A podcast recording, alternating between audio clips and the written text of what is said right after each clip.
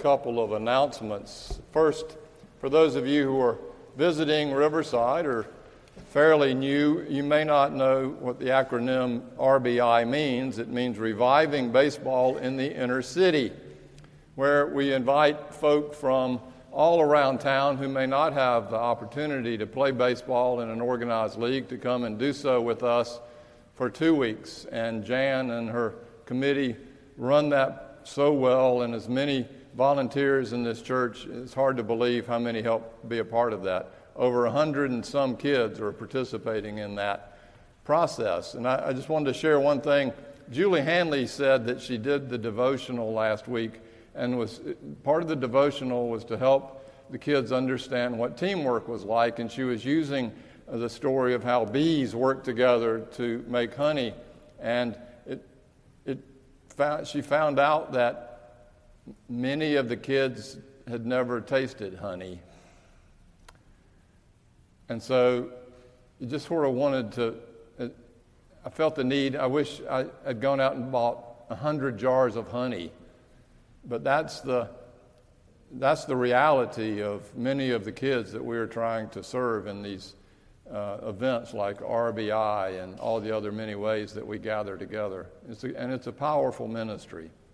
This church does a lot in those ways that a lot of us are not aware of. Secondly, you notice the architectural changes in the chancel. We're preparing for the organ installation. In fact, today will be the last day that we have to suffer through the old Warhorse digital organ. Uh, next week we will gather in Kissling Hall for worship as this week uh, the floor man will be in sanding all of these floors and then uh, coating them and then polyurethane them and we will, should not stand on it for several days so we'll be out of the con- uh, sanctuary next week in Kissling Hall. That should be fun and unusual, so um, you don't need to wear a tie. Uh, looked down at Chris and saw him with his tie on. It just reminded me, you always look great, Chris, but you, you can leave the tie off next week.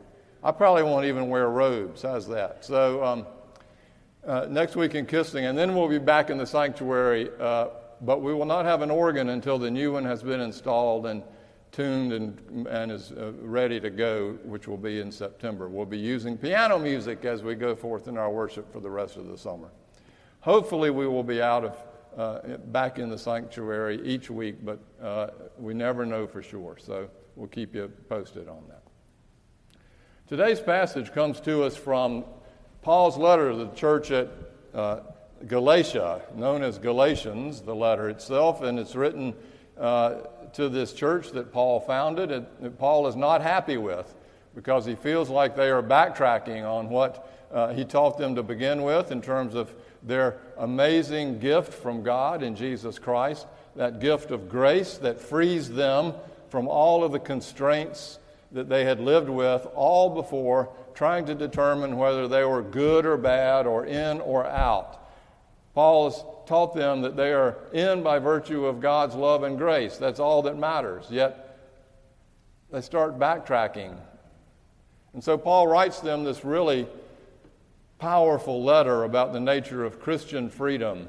It's called the Magna Carta of Christian freedom, this morning's passage from Galatians 5.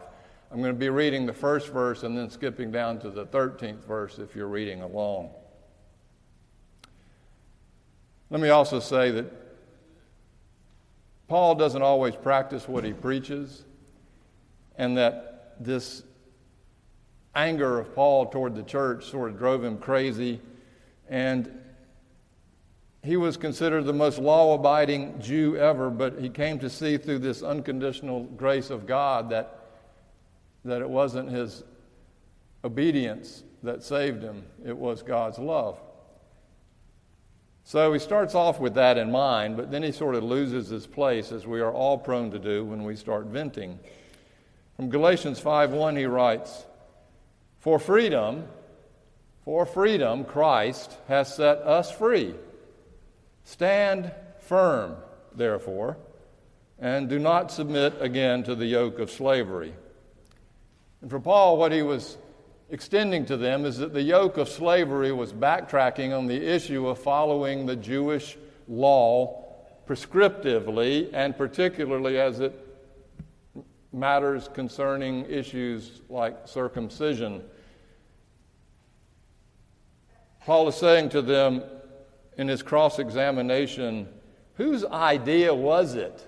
What rogue preacher came into your midst? What charlatan strode up to your church and began preaching to you that you needed to be circumcised in order to be fully embodied in the synagogue? Remember, they were Jews who believed Christ was the Messiah in Paul's age, and the Galatians happened to be Gentiles that were led into the Jewish arena and told that they had to conform to this particular Jewish ritual, not the least of which is circumcision by this other voice. Paul had never told him that.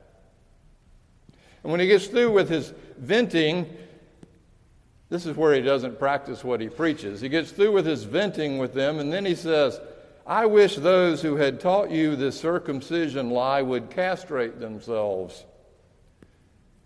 Luckily, Paul did not have access to email and an immediate send button, or I'm sure it would have been worse. And then he adds in verses beginning in 13th verse of the fifth chapter, for you were called to freedom, brothers and sisters, only do not use your freedom as an opportunity for self indulgence.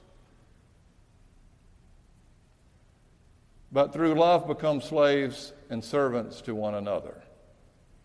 For the whole law is summed up in a single commandment You shall love your neighbor as yourself. Heard that before? Jesus and others. You shall love your neighbor as yourself. That's the only law that matters. If, however, you bite and devour one another, take care that you are not consumed by one another. Ha ha. This is the word of the Lord. I was recently trying to explain the Presbyterian system of government to a friend who has been a Catholic all of his life. And I was pointing out that in the Presbyterian Church, because the church itself has had a bad history with those in power, uh, either through government tyranny or church tyranny, that the Presbyterian system of government tries to spread the power out among all of the members of the body. In your church, I said, you have priests and bishops and cardinals, and you have the Pope. It's a clear chain of authority and command. It's, it's this vertical process. But as Presbyterians, we have elders and committees, and we have presbyteries and committees, and we have General Assembly and committees, and we have committees and subcommittees, and we have committee meetings every night and smaller meetings on top of that. We are like this generalized spread of all the power among the congregation. And granted, I said, it may end up looking like the French Revolution from time to time, but mostly it works, especially as it provides a good check against power and tyranny. The problem, I said, however, is that not everyone shares in the same amount of knowledge, yet each person is expected to be responsible with their presence and their vote. Sounds like the present populist movement, my friend said then went on. I can't imagine a whole group of people making decisions when they don't have the full amount of knowledge. It's why I think the best form of government, he finished, would be a benevolent dictator. Oh, if only there was such a thing. Wow, like our parents when we were adolescents, I shot back. Exactly, he added, and knowing you as I do and myself, neither one of us were too good at following their laws. We demanded freedom, he said, but we didn't want the responsibility that goes with it. He nailed it. We wanted our adolescent freedom, but we did not want or did not understand the amazing power of responsibility that goes with it. Turns out we, as a human lot in our human condition, are a strange people. On the one hand, we will fight to the death for our freedom And on the other, we too easily give it up to charlatans and conspiracy theories that keep us in our adolescent worldview where we don't have to face reality. We want our freedom, but we don't want the responsibility. We abdicate our freedom to someone or some theory that promises the moon, as in Turkey in the new Erdogan's regime, or all over the map these days, giving up our freedom because of the promise of some security and certitude. Those early Christians that Paul is writing to have chosen to give up their own Christian freedom because somebody rode into town, as I said, and, and, and claimed that you're not really a good Jew unless you follow the Jewish ritual and rules like circumcision. They gave up their freedom for the sake of security. They're now in the tribe. We see it all the time. Convinced as we are that you must believe in the Bible inerrantly and absolutely to be in the tribe, or you must be in this particular denomination or church in order to be saved, or that you must follow this particular theological doctrine in order to be loved by God. But Paul makes it painfully clear that we lose our real freedom when we give in to such lies. This is what he means by living by the flesh. Instead, he says, live by the Spirit. The issue of freedom for Christians comes not by following the rules of the cult or the church or the particular orthodoxy or theologian that you live by. Instead, it is given to us at the end of grace.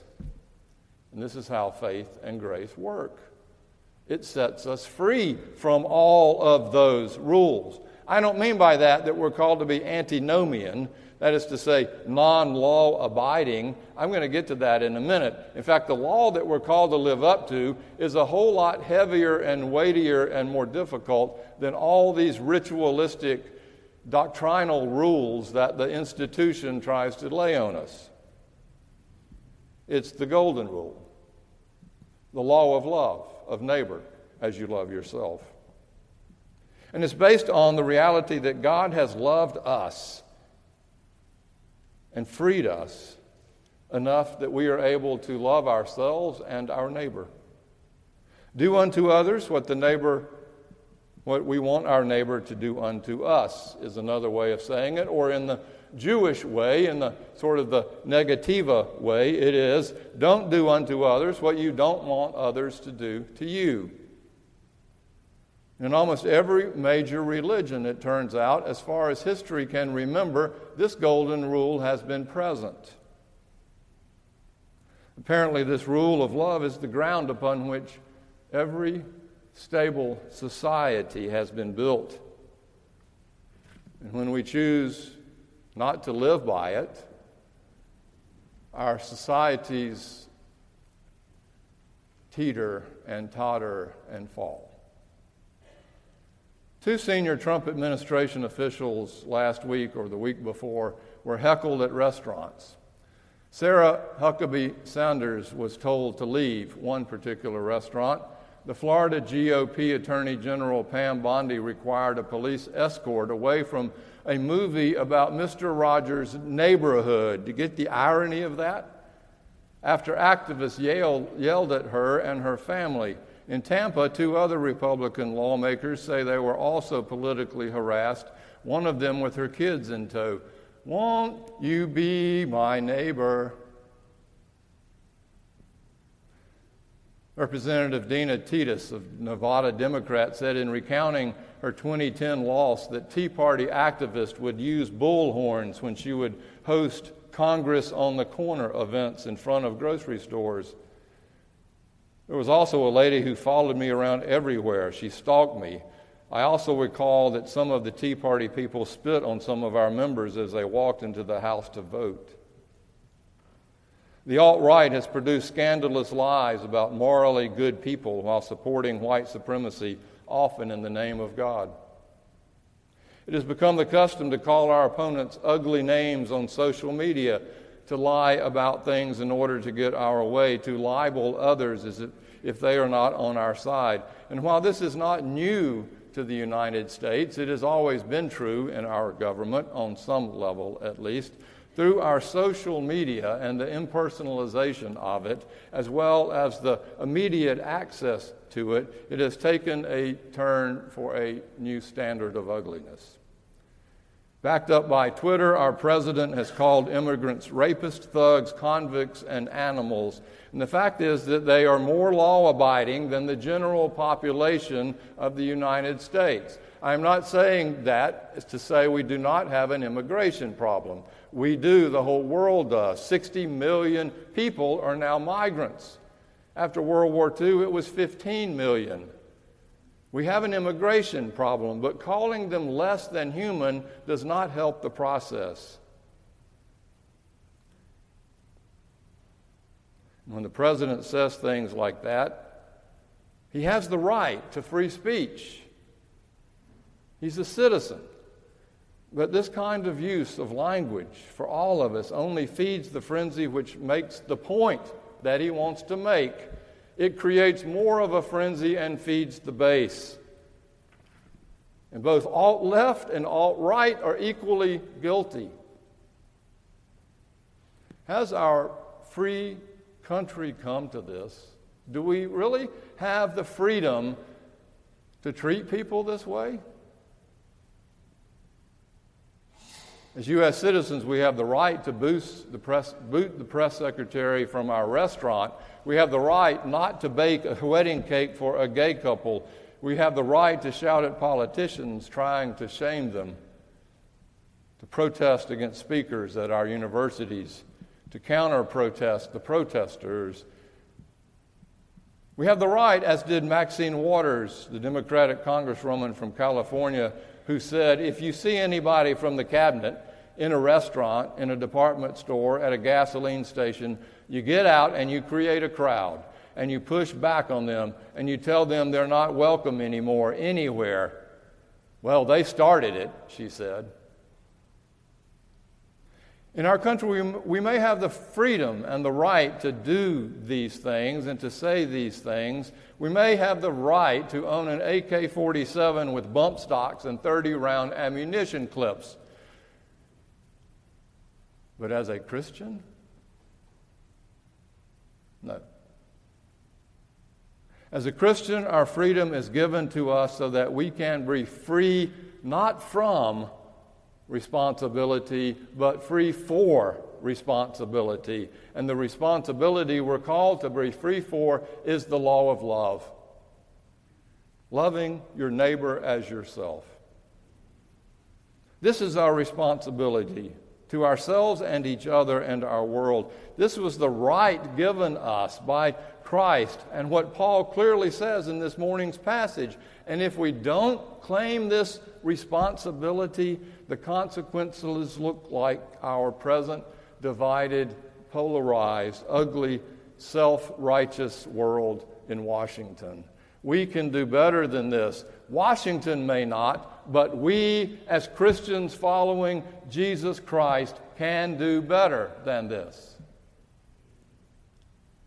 It is our responsibility.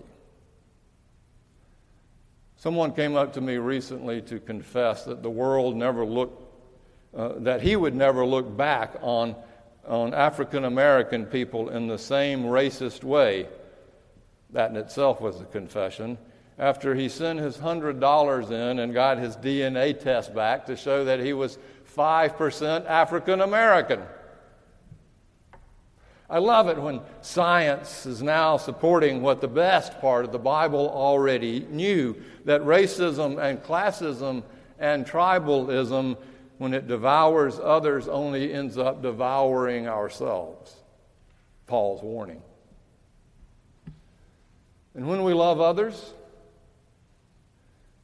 when we love others as we are wont to be loved, everything that is good grows that much greater.